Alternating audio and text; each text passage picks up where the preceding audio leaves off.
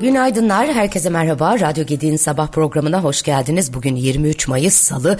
Günün öne çıkan haber başlıklarına birlikte bakacağız. Evet, e, Ata İttifakı'nın e, Cumhurbaşkanı adayı Sinan Oğan Erdoğan'la birlikte olmayı seçti. E, dün e, bir görüşme e, yapıldı ve e, daha doğrusu açıklama yaptı. Sinan Oğan ve Cumhur İttifakı'nı ikinci turda desteklediğini belirtti. Bu arada ittifakın diğer bileşenleri, Ata İttifakı'nın diğer bileşenleri Kılıçdaroğlu'nun yanında durmaya e, hazırlanıyor. Bugün Zafer Partisi lideri Özdağ e, destek açıklaması yapıyor olacak. Yani Ata İttifakı ikinci turda e, bölünmüş oldu. 14 Mayıs'ta yapılan Cumhurbaşkanlığı seçimlerinde %5,2 oranında oy alan Ata İttifakı Cumhurbaşkanı adayı Sinan Oğan seçimlerin ikinci turunda Cumhur İttifakı Cumhurbaşkanı adayı Recep Tayyip Erdoğan'ı destekleyeceğini açıkladı. Millet İttifakı yeterli başarıyı gösterememiş, geleceğe dair tarafımızı ikna edememiştir. İstikrar faktörünü ıskalamıştır diye konuştu. Bize ilk turda e, oy veren seçmenlerimizi de ikinci turda Sayın Erdoğan'ı desteklemeye davet ediyorum çağrısını yaptı. Evet. Başka açıklamaları da var o anın ama Sayın Erdoğan'ın da açıklamaları var. E, Cumhurbaşkanı Recep Tayyip Erdoğan Ata İttifakı adayı Sinan Oğan'ın ikinci turda kendisine destek açıklamasına ilişkin kendisine teşekkür ediyorum. Sinan Bey ile aramızda bir pazarlık kesinlikle olmadı ama Afet Bakanlığı'nın kurulması gündeme gelebilir diye konuştu. Devamında da konuşmasının şöyle e, demiş e, Cumhurbaşkanı Erdoğan. E, bu güç birliğinin milletimizin ve ülkemizin faydasına olacağına inanıyorum. Açık gerçek kendilerinin de e, üzerinde durduğu mülteciler, sığınmacılar konusu vesaire. Bu konuda bizler Suriye'nin kuzeyinde biriket evlerden başlamak üzere şu anda 450 bin mülteciyi tekrar e, yurdu, yurtlarına döndürdük. Fakat hedefte 1 milyon mültecinin de oralara döneceğine yönelik planımız var e, diye konuşmuş e, ve e, mutabık kaldığımız konulardan en önemlisi de anayasanın değişmezleri 66. maddesi bunlar bizim kırmızı çizgimiz dolayısıyla bunlarda da mutabık kalıyoruz.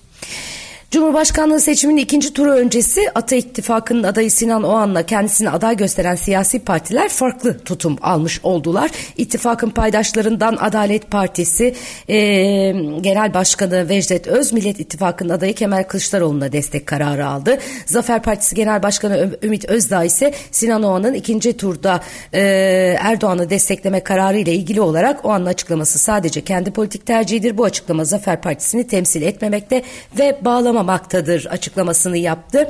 Bugün saat 11'de Zafer Partisi adına açıklama yapacağını da e, ekledi. Cumhurbaşkanı adayı Kemal Kılıçdaroğlu e, Zafer Partisi lideri Özdağ'la görüştü. Özdağ görüşmede oluşturdukları mutabakat metnini işbirliği esasları çerçevesinde Kılıçdaroğlu'na sunduğunu belirterek Millet İttifakı paydaşlarının onayını alması gerektiğini ifade etti.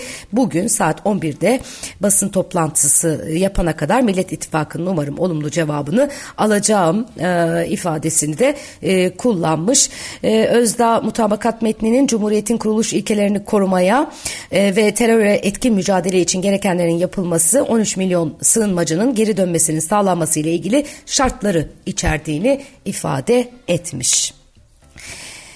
Evet, e, Ata İttifakı'nın Cumhurbaşkanı adayı Sinan Oğan'ın ikinci turda e, destek tercihini Cumhur İttifakı'ndan yana açıklamasının ardından CHP Genel Başkanı ve Millet İttifakı Cumhurbaşkanı adayı Kemal Kılıçdaroğlu da bir açıklama yaptı. Sosyal medyada bu açıklamasını paylaştı.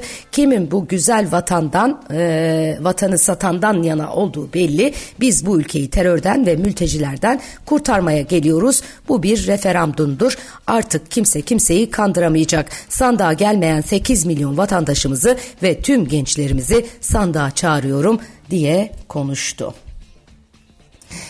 Evet e, ikinci tur e, sandık başına bu pazar günü gideceğiz e, ve e, Cumhurbaşkanını belirliyor olacağız. Öncesinde son gelişmeler bu minvalde sevgili arkadaşlar. Mevduat faizlerinde artış ivmesi yeni bir eşiğin daha aşılmasına yol açmış. Türkiye'de mevduatların önemli kısmını oluşturan bir 3 ay arası vadeli mevduatlarda faiz 2003'ten bu yana ilk kez %30'un üzerine çıktı deniyor. Mevduat faizlerinin tarihi seyrine bakıldığında 2003 yılını takip eden dönemde faizlerde görülen düşüş ivmesinin küresel finansal kriz döneminde ara verdiği ve sonrasında yeniden aşağı yönlü ivmesine devam ettiği görülmüştü. Bu ivmenin sonunda bir 3 ay arası mevduatlarda faizlerin %6'ya kadar gerilediği izlendi. Sonrasında yeniden yükseliş ivmesi izlenirken e, söz konusu e, vadedeki mevduatlarda faiz kur şokunun yaşandığı 2018 Eylül ayında %27'leri aşmıştı. Şimdi onun da üzerine çıkmış durumda. 20 yılın zirvesinde mevduat faizleri. Betam e, ve sahibinden.com e, satılık ve kiralık konut piyasası görünümü Mayıs 2003 2023 e, verilerini açıklamış.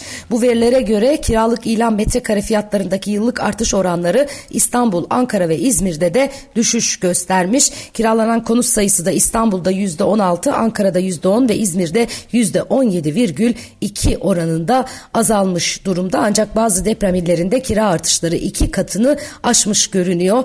Türkiye genelinde ortalama kiralık konut ilan metrekare fiyatlarındaki artış oranı Nisan'da %117 olurken ortalama kiralık konut ilan metrekare fiyatı 105.2 liraya yükselmiş durumda. İstanbul'da yıllık kira artış oranı %117,4, Ankara'da %192,2, İzmir'de ise 160,9 olmuş görünüyor.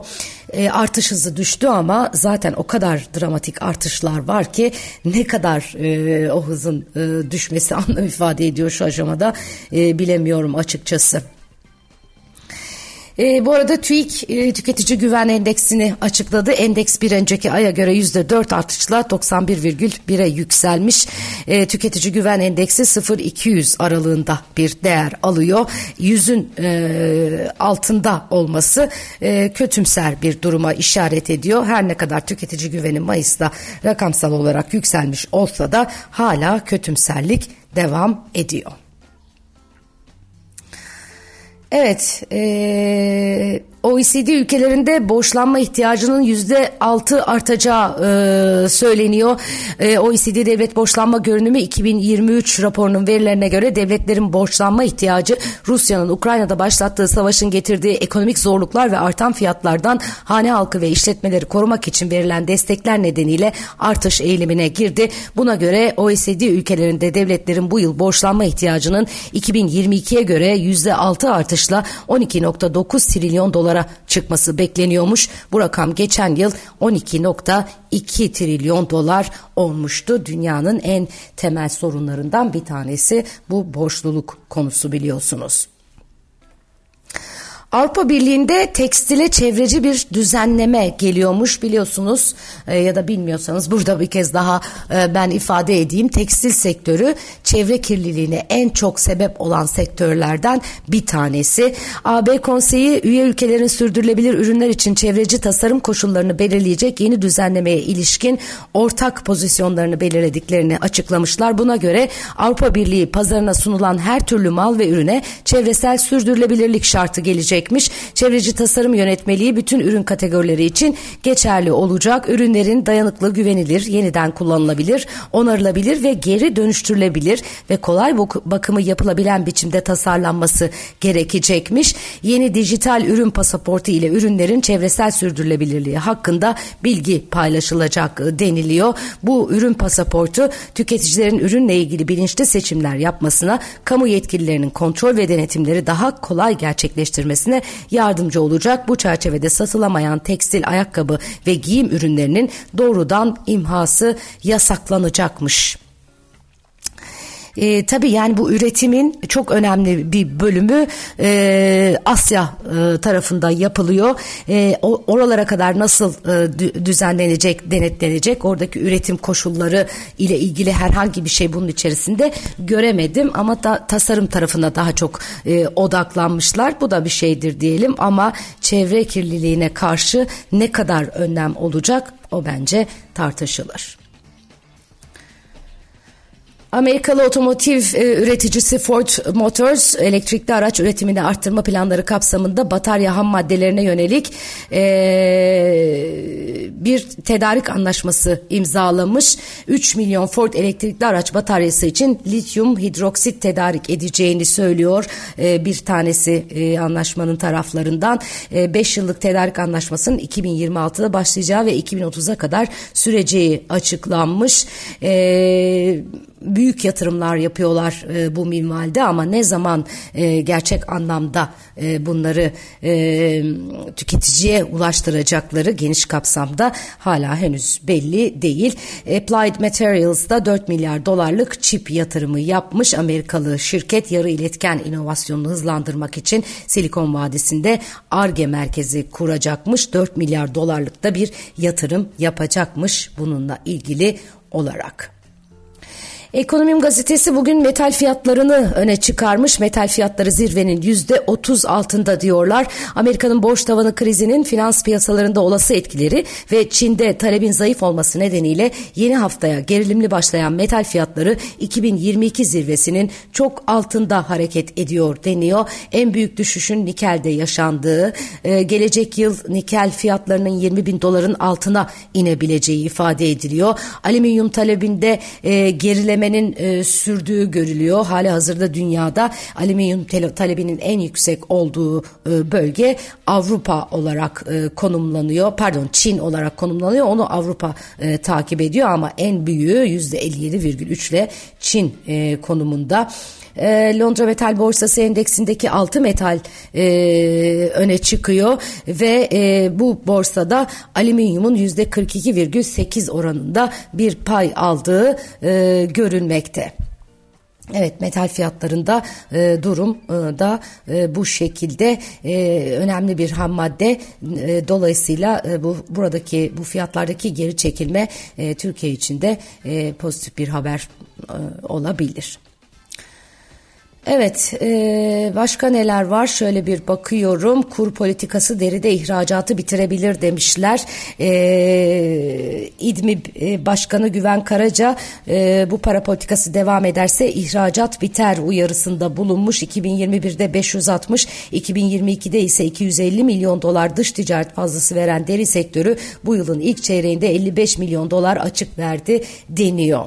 Dün sevgili Üzeyir Doğan benimle birlikteydi. Ekonomi ekonomi sohbetlerinde Gedik Ünlü TV'de e, canlı yayında sizlerle buluştuk her pazartesi olduğu gibi dün yine.